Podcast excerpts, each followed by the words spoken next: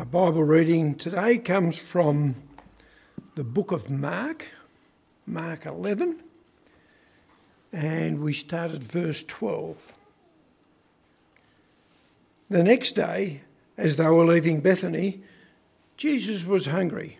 Seeing in the distance a fig tree in leaf, he went to find out if it had any fruit. When he reached it, he found nothing but leaves, because it was not the season for figs. Then he said to the tree, May no one ever eat fruit from you again. And his disciples heard him say it. On reaching Jerusalem, Jesus entered the temple courts and began driving out those who were buying and selling there.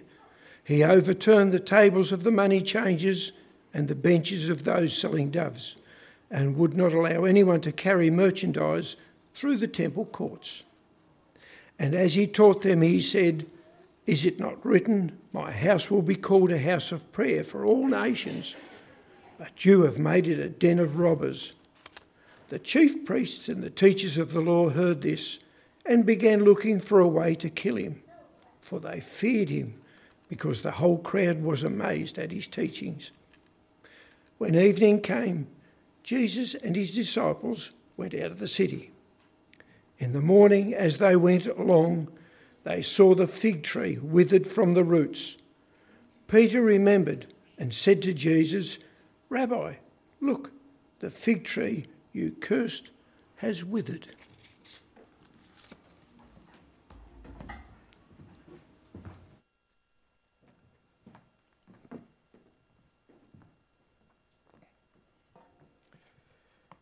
Excellent. Thank you, Ton. And good morning, everyone. How's that? Can you all hear me? Loud enough? Great. Thank you. Um, I, I'm strictly speaking not supposed to be here because I do have a bit of a cough. I'm totally fine. Ryan told me a few weeks ago not to come to church at all if I don't feel well, but I'm here, so I do just ask for your grace if I, if I try and cough through the nose and that. Forgive me. I'm naughty. I'm here and I shouldn't be. but I couldn't stay away. My name's Etienne, and I'm going to, yeah, as Mike said, just take you through another 15 minutes or so just reflecting on uh, what we're celebrating today. If you go on a journey, whether it's a car drive, whether it's a walk or a hike, you know, every now and again you stop, don't you, to have a break and you have a bit of a look. You crack out the bickies, you make the cup of tea, and there's an element in that moment of stopping where we go, we look back from where we've come and we, and we look forward where we still need to go. I wonder if today is a bit, bit like that for this community, this church. I Wonder if we're stopping and we're sort of saying, let's look back over a few years, the recent last two, three, four. But very importantly, I think we're also stopping and looking forward because the two are very much connected, inescapably so. And looking back can I suggest two words for me that come to mind? There might be more, but I'll give two and think if they ring true for you in your own mind if you've been part of this journey over the last three to five years. Two words if we look back from where we've come gratefulness and amazement, I think, are the two words for me grateful to God, grateful to a number of people who we have mentioned today, um, and I think slightly amazed. I think what was pulled off here, what was done here, what happened here is amazing. I stepped in here three years ago as a new person, as a new, a new part of this leadership team, a new member here, and, and it was a bit like head scratching to go, I don't know how, these, how these people operate, but this is an ambitious thing.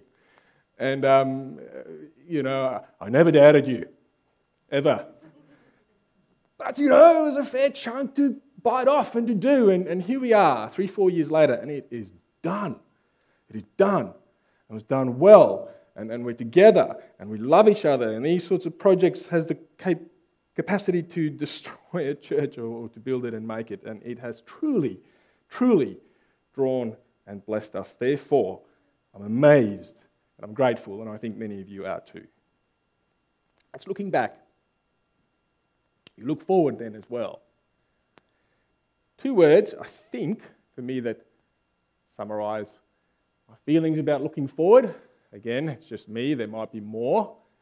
Number one, hopefulness. Man, there are a lot of stuff that we could be and should be rightfully excited about. Ho- hopefulness, very hopeful for what the future entails. And within that hope, the second word for me would be a certain sense of heaviness. Hopefulness and, and, and heaviness. Dare I even say a, heavy hopefulness or, or, a hopeful heaviness is sort of what I, what I feel, what I think about as I look forward, as I look ahead to the journey of what lies ahead of us, right? And so let me just unpack that for us a little bit as we look forward, mainly for what I want to think about. Please step with me into a place in the Bible that we read about another church building, I guess I could say. It wasn't really a church, but it certainly was a grand building. It had a huge opening that was celebrated at its launch. It's, it's a place called, called the Temple in the older part of the Bible. And a thousand years later, after its launch, we read that this great person whom Christians worship, uh, called Jesus, comes along. And that's, that's the story that we, that we heard just before. Jesus comes along, thousand years later, he, he, he walks to the city Jerusalem where this great building is. And on the way, there's this odd story, very odd story. Jesus sees a, a fig tree and he goes over to it to look for any figs, although it says pretty clearly in the little passage it wasn't the season for figs. No one would have looked for a fig on that fig tree. There were no figs. In fact, I think there wouldn't have been figs there for another six to eight weeks, to the best of our knowledge. was it was an odd thing to do, right? But he goes over, he looks at this fig tree to find figs. He does not find any figs, tree, figs on that fig tree, and then he says something pretty un-Jesus like. I don't know, I don't know what your knowledge of Jesus is if you're new to church or new to God or faith and stuff, but um, often people think of Jesus, I think, as the friendly, gentle, wouldn't hurt a fly kind of a guy. And he says this to this fig tree May no one ever eat fruit from you again. Curses it, condemns it to death, basically, is what, what he does. Strange thing, odd thing. We don't know why Jesus would do this. But he does, and then he moves on, goes into Jerusalem. He gets to this temple, and then he does something even more un Jesus like. In this temple building, he encounters a whole heap of stuff that makes him super, super, super angry. And let me just put it into perspective for you what exactly happened in that temple place. This is going 2,000 years ago now, okay? Every year, around about Easter time, to our best calculations, about 2.5 million people makes their way, used to make their way, I don't know what it is nowadays, but it would have been in that day, 2.5 million to that building called the temple. They go there because at that time, sacrifices are made. This is going Old, Old Testament, Old time, bit different. But a very particular sacrifice would be the sacrifice of a lamb for the forgiveness of sins, so that person and God can be connected, that, that the, the bridge that exists between God and people could be, could be atoned for, could be forgiven, right?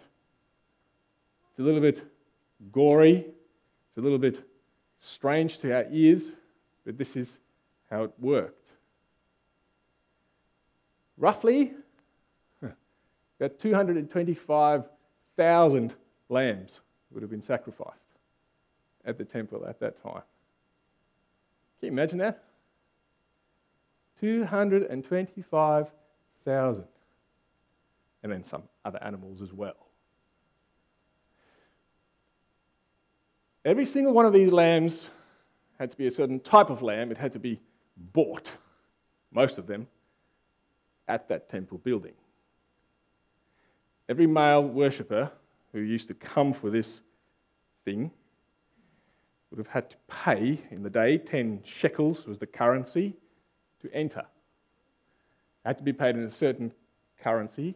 Um, the Roman currency wouldn't do, so money had to be exchanged, and then a charge was made at an exchange rate to buy the right coinage to pay your fee to be able to go in here. And then once you're in, you're in this hullabaloo place in, roughly speaking, about this area of this building where you'd find these thousands of animals, people carrying stuff, trading booths where the exchanges are all taking place. And, and this is sort of the scene, this is the thing that Jesus has encountered. And you are guessing right when you're saying this was huge, huge business for Jerusalem and the religious people.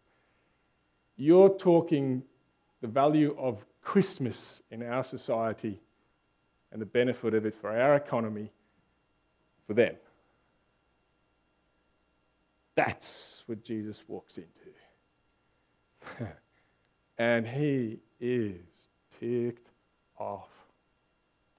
I wanted to, I wondered what it would be like if I was to simulate something like this. I, the thought crossed my mind to set up a table here, you know, with coins on it and just flip it.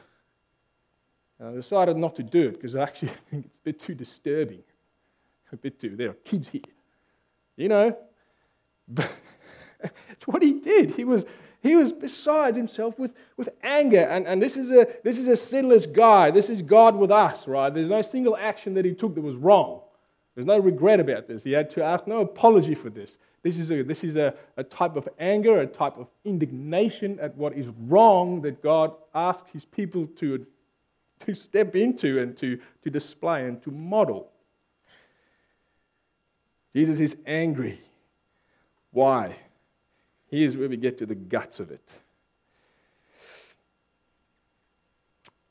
I think, well, I'm certain, he was angry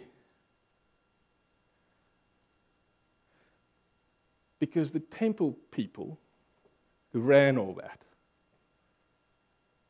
failed at the very thing for what it was built for or they failed the very people for whom it was built for. You know who it was? It was for the new guy, the new person, the person who was not part of the inside. It was for those who were not there. That the place in which all of this trading and hullabaloo takes place in the temple, it's, it's, it's very important actually. Um, it's exactly here in these outer courts. This is where all the animals and all the money changing and all that sort of stuff happens. It's a, it's a special place that God said needs to exist in my building. It's called the outer courts or the courts of the Gentiles.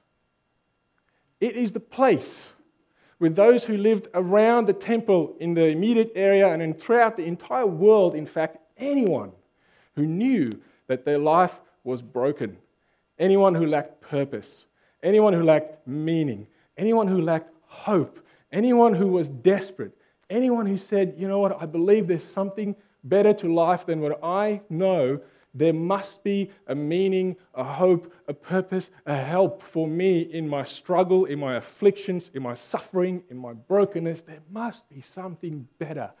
And you know where they should have gone? They should have gone to that place where they would be met with people who would help them. People who would connect the love of God with those who are broken, hurt, lonely. People who would bring these people from all over the world, all places, bring them into the warmth, the care, the love of God. This is what this place is for. And, and, and what has it become? It's become a business. Jesus is rightly outraged. We see that then in his words, right? That he said, Whoa, Can I go back a slide, Ryan? As he taught them, he said, Is it not written, My house will be called a house of prayer for all nations. All nations. All people. Particularly those who are not part of the church.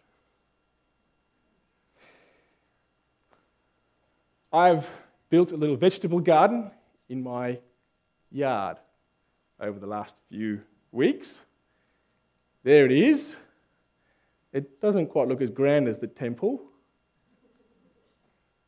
But I'll tell you an interesting story about my little vegetable garden. This is where it's up to. And I kind of built it, and I thought to myself the other day, sitting down, looking at it with my feet up, having a beer, I thought, this is a magnificent vegetable garden. Isn't it just? Look how straight those lines are.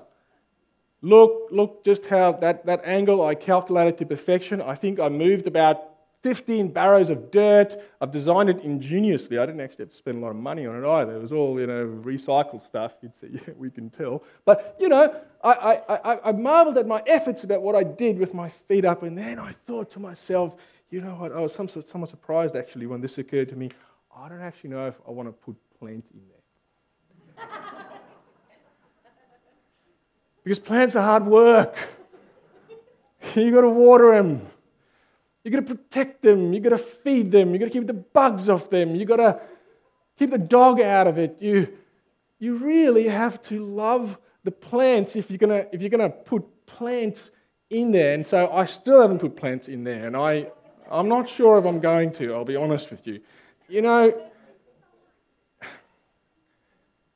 to the Christians in the building, to the people of Pathway, particularly to our leaders, to myself included, can I put it to you today that we are merely celebrating the completion of a garden bed? And can I ask us, can we not be like me? Can, can, can this place not be and become, as we look forward, like the temple became? But we will not be okay to spend. How much have we spent on this building? Anyone? Tell me, all up. Do we know the money people? 300,000, 200,000? What was the total bill? 450,000. Can we not be okay to spend 450,000 at a building, but, but but balk and be afraid to spend more than 450,000 on the plants that need to go into the building. And water it and care for it and let the building do what it needs to do. Can we be okay to spend more than 4,000 hours, but 40,000 hours in the next three, four, I don't know, five years to do the fundamental thing for which we have built this building? To bring the love of God the care of God, particularly to those who lack justice, for whom life is treated harshly. Right? That's my question. And that is, I guess for me, speaking purely to myself, where somewhat of the happiness and the sobering realization of the responsibility that we now have comes from. You know, the story ends in the Bible with, with this. Um, Following morning, they go out of Jerusalem, Jesus and his disciples. Then they get back and they saw this fig tree and it was withered from the roots. Peter, one of the followers of Jesus, says, Look, Rabbi, the fig tree you cursed has withered. Jesus didn't curse that fig tree because he was capriciously angry, didn't chuck a tantrum. He taught a lesson. What good is a fruitless fig tree? What good is a vegetable garden with no vegetable plants? What good is a church that works for the people in it, but not those on the outside? And let me finish. You may say to me, Come on, dude. we're the long face. We're, we're partying. We're celebrating. Why the harsh doom and gloom message? Let me finish then with this. I'm confident. I'm confident about our future. Very confident. I'm confident for two reasons because I know who we are. I know the heart of this church and the heart of these people. I do. I think while we may not be sure exactly how, while we may not be sure exactly what it looks like, what sort of plants and how to water, and, and there are a lot of things we need to think through and wrestle out. Mike touched on them, but I think we want to. I think we want to grow plants. I think that's our business, and that's what we would love to do. I know that, and it gives me a sense of great confidence that I look forward at our journey, what's ahead. More importantly, though, I know, I know the God whose we are. Not just who we are, but, but, but whose we are. I've recently read through one of the parts of the Bible called Thessalonians, and, and it's a guy who writes to a church similar to us, similar mission and, and those sorts of things. And, and, you know, he gives them all these points of things they should do. But all along the line, he says to them, continue in what you are doing. You already are doing it, continue in what you are doing. I feel in a big way we're a similar church. Continue to do what you're doing. And then he wraps up this letter to the Thessalonians and he says this to them. And that's what I'm going to say to you as we finish. May God Himself, the God of peace, sanctify you through and through. Sanctify means change you. Make you become who you need to become to be who God wants you to be. Make us to become who we need to become to be who we need to be for Devonport, for Latrobe, for the Northwest Coast, for the whole world. May God continue to change us through and through, right the whole way.